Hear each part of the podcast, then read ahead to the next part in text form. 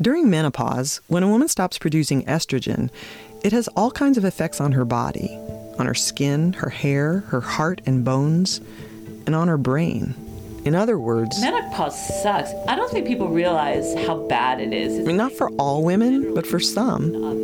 Like my friend Janet. You have like this alien taking over your body. And for my friend Cynthia. I was having a series of mini nervous breakdowns. You wake up in the middle of the night and you're like sweating. I would be weepy. Like soaking sheets. And foul tempered. Dripping in sweat. Depressive cycles that were pretty deep. I would sometimes literally stick my head in the freezer. From my home studio in Washington, D.C., this is Midway. I'm Barbara Paulson. And this is the second episode about menopause.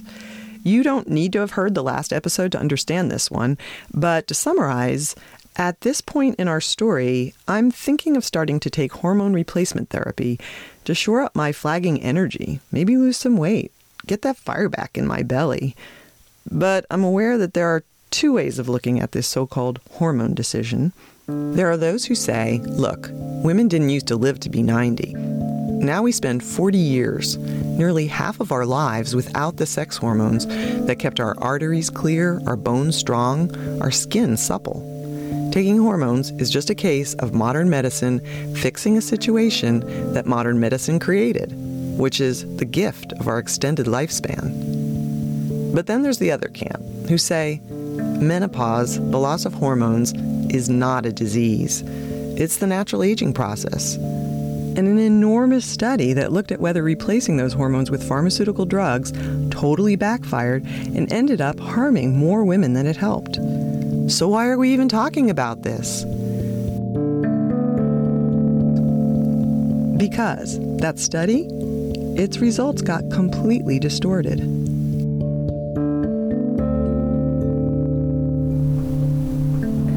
Were out together on our bicycles and I just was crying so hard that I couldn't see to ride the bicycle and I just sat down on the sidewalk and said I'm I hate it that I have to stay alive for all these people who care about me.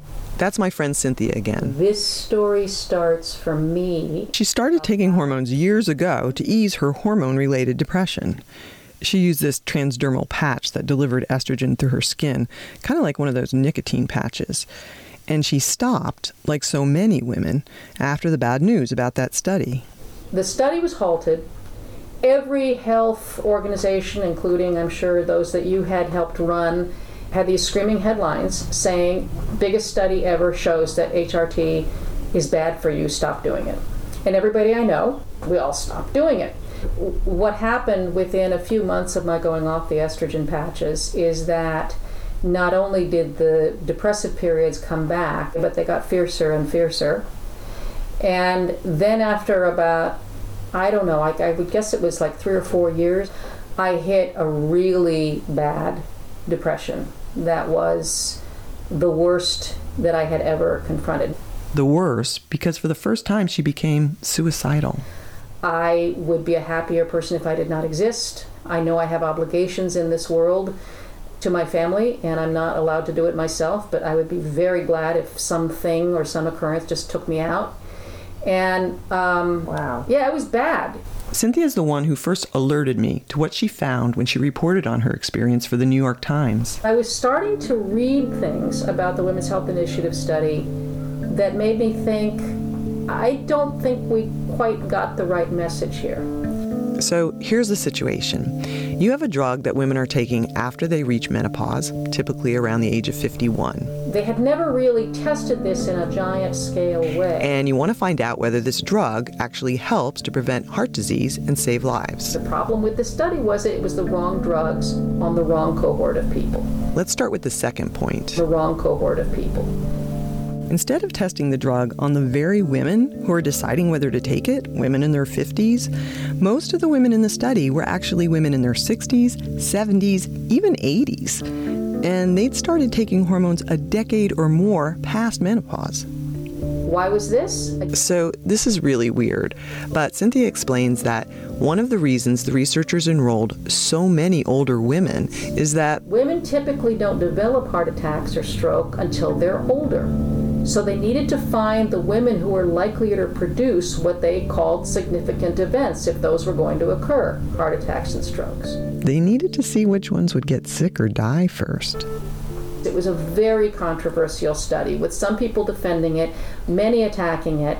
Well, and the people who were defending it were saying we are contemplating putting older women on these drugs as to help Yes. with heart disease, so it's Yes. important that we find this out. That is correct. To get the inside scoop on why more women in their 50s weren't included in the study, I called up Robert Langer. and I'm going to put you on speaker too. Okay. He's an epidemiologist and one of the study's principal Well, thanks so much for agreeing to. He says to me. newly menopausal women in their 50s, Younger women he calls them younger women, thank you, Dr. Langer, got thrown under the bus because were, as he puts it, thrown under the bus by the misleading way the study results were announced. That just seems crazy to me. I told him I didn't understand why so few women in their 50s were included in the study. And I asked him, It wasn't the point of the study. wasn't the whole point to prove once and for all that HRT could prevent future disease for women in the throes of menopause? no, the the intent of the WHI. And he said no. not- Langer says the study wasn't even about whether hormone replacement was a good idea for women in their 50s. Scientists already knew it was. Plenty of studies back that up.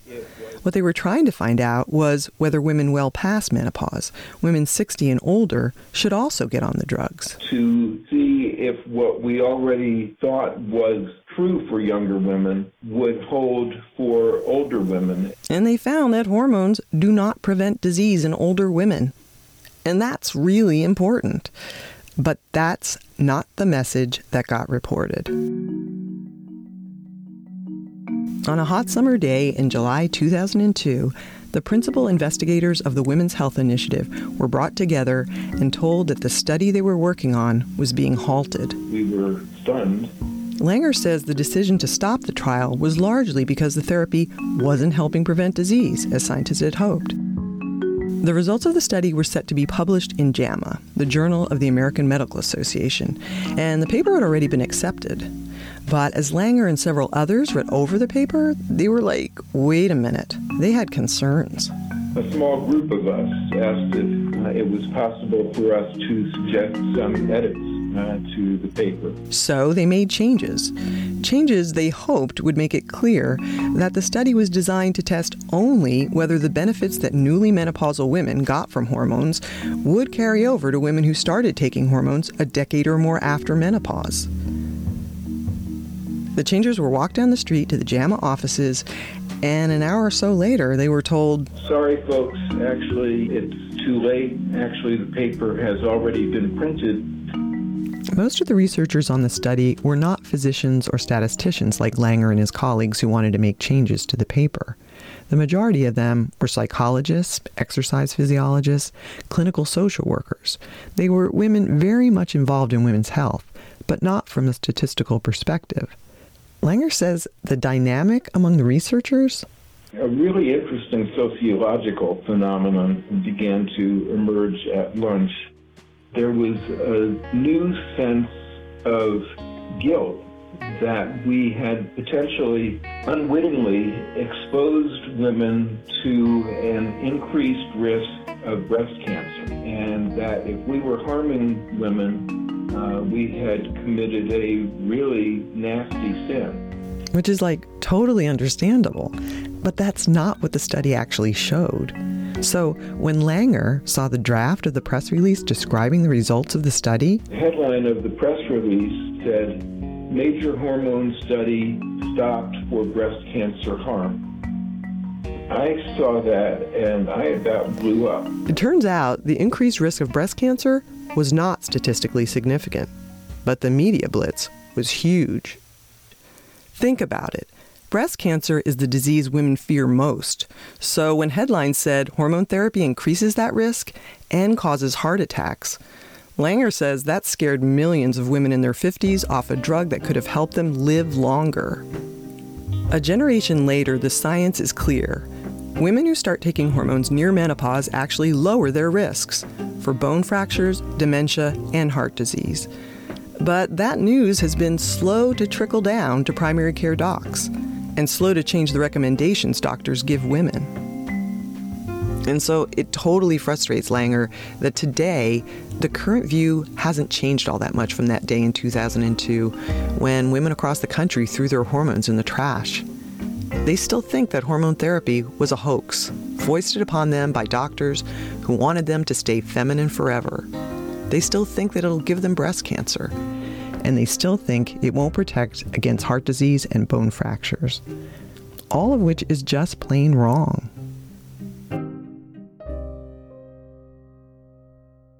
After those scary headlines about the WHI, with 80% of menopausal women quitting hormones, well, a lot of them were still struggling with symptoms. And so some of them turned to alternative remedies, herbs like black cohosh to help with the hot flashes. And some got wind of something called bioidentical hormones, which they might have heard about from Oprah. You feel flat and you feel tired. You haven't had a good night's sleep in two years. You feel like your life force is being sucked out of you. In 2009, Oprah started what she called a national conversation about hormones. But let's start talking about it because there's so much shame around this issue of hormone replacement and menopause and women trying to be young and pretend that they're something that they're not, but feeling like they're not who they used to be. And Oprah's right. The conversation about menopause seems to have gone underground again. The number of times the word menopause appears in print rose steadily all through the 60s, 70s, 80s, and 90s. But it took a nosedive right around the time the NIH warned women off hormones. It was like, okay, science failed you. Go back to figuring this out on your own. Hormone replacement is very controversial. Some women swear by it, some women are really afraid of it. Uh, a lot of other women are confused about it.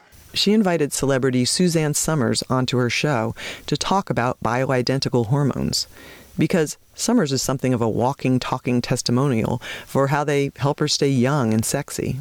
Once your kids are out of the house, you look at your husband and go, hey, it's nice. And uh, remember me, I've got a sex drive because I'm on bioidentical hormones. and let's not discount that. Um, Suzanne Somers was very big into the Exactly. bioidenticals. Now, whenever That's I- Cynthia Gorney Now, again. whenever I see Suzanne Somers' name on a product, my instinct is to run away in the opposite direction. Whenever I would ask scientists about bioidenticals, they would make a face like, oh God. So, what are these bioidentical hormones? Well, it's really just a marketing term, but the idea is they're hormones that chemically match the ones our bodies produce naturally. They're made from plants and often are custom mixed in these special compounding pharmacies. And the perception is that they're safer and more natural than FDA approved drugs. You know, drugs like Premarin, which, as you may recall, is made from pregnant horse's urine, which is natural, but the folks at PETA aren't too happy about it. So they made this video. Hi, I'm Bea Arthur with a message for women who take Premarin. Don't. It's made of horse urine. I'm not kidding. Premarin and its sister drug Prempro were the drugs that were studied in the Women's Health Initiative. And here's where we get to the other reason that earth shaking study was problematic. The problem with the study was it was the wrong drugs on the wrong cohort of people. By the wrong drugs, Cynthia means the study tested what's called conjugated equine estrogen. That's the horse urine one, either alone, which is Premarin, or in conjunction with a progestin hormone, which is Prempro. And neither Premarin or Prempro are chemically identical to our natural hormones. So, why were there two drugs? Well, this gets a little complicated, but women who've had hysterectomies, who for some reason have had their uteruses removed, can take estrogen by itself. But if a woman still has her uterus, taking estrogen alone turns out to increase her risk for uterine cancer. So she has to combine estrogen with another hormone, progestin. Again, that's what Prempro is. I asked Robert Langer why the WHI decided to test Premarin and Prempro. That's a great question. You know, nobody's asked me that for about 10 years. And he said the reason was simple, So the simple answer is we went with what was the standard of care. meaning these were the drugs most commonly prescribed. And so that makes sense. The maker of both Premarin and Prempro is Wyeth Ayerst. And it had spent millions marketing its way to make Premarin the number one hormone drug for women who want to stay vital in middle age. And the truth is, Premarin, estrogen alone, it came out of the WHI looking pretty good. It was shown to decrease the risk of heart disease, and it actually decreased the risk of breast cancer too, which is kind of amazing. But Prempro, the study showed it was actually dangerous for women over 60. And one reason for that could be that the progestin in Prempro is not bioidentical. Instead, Prempro contains a synthetic form of progestin called MPA. And MPA is now known to counteract the beneficial effects estrogen has on arteries and cholesterol. So, are you still with me? Here's where we are now. We've got this whole alternative medicine industry that's cropped up to provide bioidentical hormones, like that anti aging clinic I went to. These places appeal to women, mostly affluent ones, who, in the aftermath of the Women's Health Initiative, have come to distrust pharmaceutical companies and the whole medical establishment. In response, the FDA has come out with warnings saying there's no evidence these bioidentical hormones are safer. And some of the clinics, with their promises of restored vitality, might have a little too much snake oil mixed in with their hormones. And here's something that surprised me there are plenty of FDA approved hormone drugs that are bioidentical. And these drugs, unlike the ones you get through compounding pharmacies, have been tested for safety. And that means your insurance will actually pay for them. So, back to Langer, who's on a mission to challenge the conventional wisdom about the dangers of hormones for women in their 50s. And since I've got one of the foremost experts on hormone therapy on the line, you know I'm going to ask about my own situation. Just to talk personally for a minute. Right. So Is it too late for me? So Langer gives me his opinion. I can't really give you clinical advice, but I can tell you sort of, you know, uh, at that sidewalk consult. At the time I first spoke to Langer, it had been five years since I'd gone through menopause. He says if you're within 10 years and you have hot flashes or thinning bones or some other reason to take hormones, you're in the clear. You're certainly well within the envelope that there is no increased risk. And given that my symptoms are moderate, he'd recommend hormones only if I had a strong history of heart disease or osteoporosis or even dementia. Which I do, three for three. My father had a heart attack in his 50s, my sister had blocked arteries, and my mother developed osteoporosis and dementia and then died of heart failure at 83.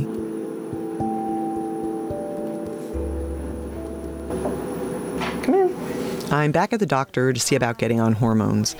But this time, it's not one of those anti aging clinics, but my regular gynecologist. I admit I've been seeing other doctors I'm here to kind of also confess that I went to one of those clinics. because when you're seeing some alternative healthcare provider on the side, I almost felt like I was like cheating on my real doctors. I copped to the allure of replenishing my hormones to feel energetic and happy all the time. Probably attracted to the marketing. So I showed up there and they did this blood work and then when I went in, they were like like okay, we're ready to give you this estrogen, progesterone and some testosterone mixed in and it all sounded like pretty good. My doctor makes it clear hormone therapy is not going to keep me young. It's not going to keep my skin from wrinkling. It's not going to keep my hair from thinning. It's not going to help me lose I know weight. that I'm guilty of little magical thinking. But she does think it has benefits in preventing disease. And she says the reason that message has not gotten out is that doctors are kind of too embarrassed to change their minds about hormones yet again. So part of it is that I was like, yeah, I still have night sweats and hot flashes. You know, I have symptoms, but like, I think what put me over the edge was the idea that like, if there are preventative benefits, that would definitely tip the balance for me. And I'm kind of surprised, but she agrees. Given my strong history of heart disease, I stand to benefit from getting on hormones. She prescribes not Prempro, but a combination of FDA approved estradiol and progesterone. She tells me she believes even women without symptoms should consider hormones at menopause if it makes sense for their medical history. But she confesses she rarely brings it up because her patients look at her like, Are you kidding? How long before the advice changes and it's bad for you again?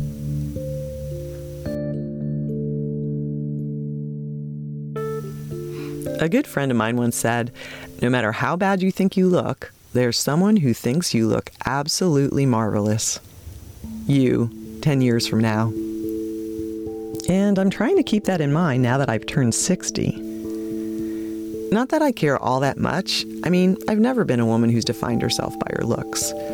I'm not saying I have no vanity, just ask my husband. I do. But the truth is, what bothers me most about aging isn't the wrinkles or even the aches and the pains. It's that it means I'm closer to death. You may remember this as a theme from the first season of Midway. And of course, it's tinged with aging.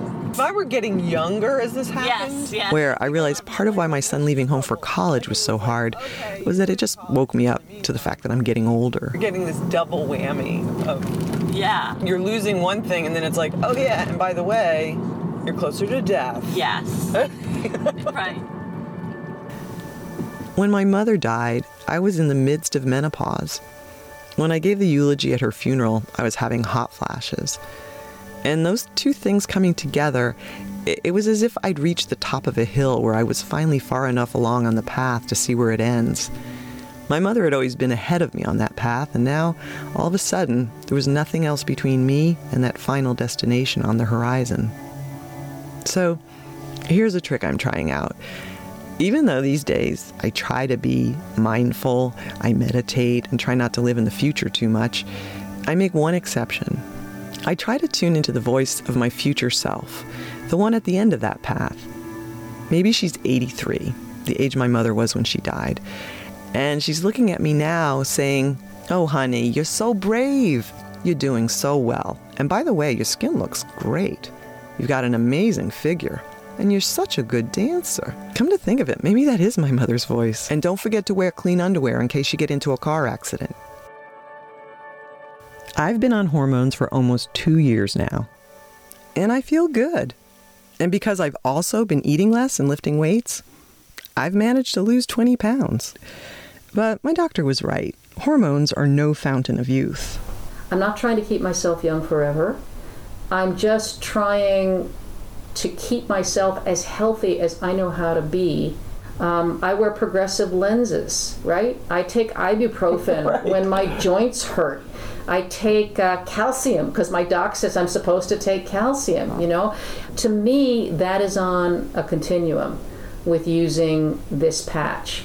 Um, and Right, I'm it's not like a fountain of youth. It's, no, you know, no, I don't have any fountain of youth notions about it. I mean, I'm I'm perfectly normally wrinkled for a person of my demographic. Scientists don't really understand the connection between hormones and mood, but there's preliminary evidence it can ease depression. Enough so that my friend Cynthia's doctors advised her to get back on her estrogen patch after her suicidal depression. And she's now back to her normal self. I'm not willing to experiment on myself right now by stopping to see what would happen. Well, some people would say you are experimenting on yourself by taking it. That is a good point. Um, and I guess I would say you're right, and so far the experiment has been a successful one for me. The other day, I'm on my way to get a mammogram, and I get a glimpse of myself in the reflection of an office window. It's one of those moments when you see yourself as you look when you're not posing in front of the mirror, and I realize I'm starting to look like my mother. And you know what? I kind of like that. How are you? I'm good. How are you doing? Good, good. Would hormones have prevented my mother's heart problems or her dementia? Of course, there's no way of knowing. Perfect. Hold right there. Stop breathing. Hold your breath. The first edict of medicine is do no harm. And as doctors turn out to be all too human and patients are empowered to be joint decision makers in our own care, we've been put in the position of making sure that when it comes to our own health, that first we do no harm. I think that's part of why so many women have decided not to take hormones. We're told it's our decision, but we have imperfect and confusing and conflicting information, so we do nothing to do no harm. Either way, it's a risk. And I'm not sure I can explain my decision, but I've embraced it. I certainly wouldn't try to convince anyone else to follow my path, but I've weighed the pros and cons. I've decided the ways estrogen may help me outweigh the very slight risk it may pose to my breasts. But I need to stay vigilant, so that's why I'm here. Hang in there. We'll feel tight again. Good. Hold right there. In the meantime, I go to my dance class every chance I get. Good. Breathe. And as I salsa across the dance floor, I do feel a bit lighter in my feet.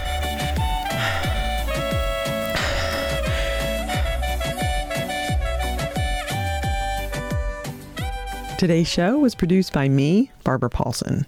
Music courtesy of Blue Dot Sessions. In the next episode, I'll be talking about taking risks as we get older. So tune in next week. And one more thing if you like the show, I hope you'll tell your friends about it and maybe even leave a review on Apple Podcasts. Thought you were incandescent. I thought you were on fire. Until then, thanks for listening.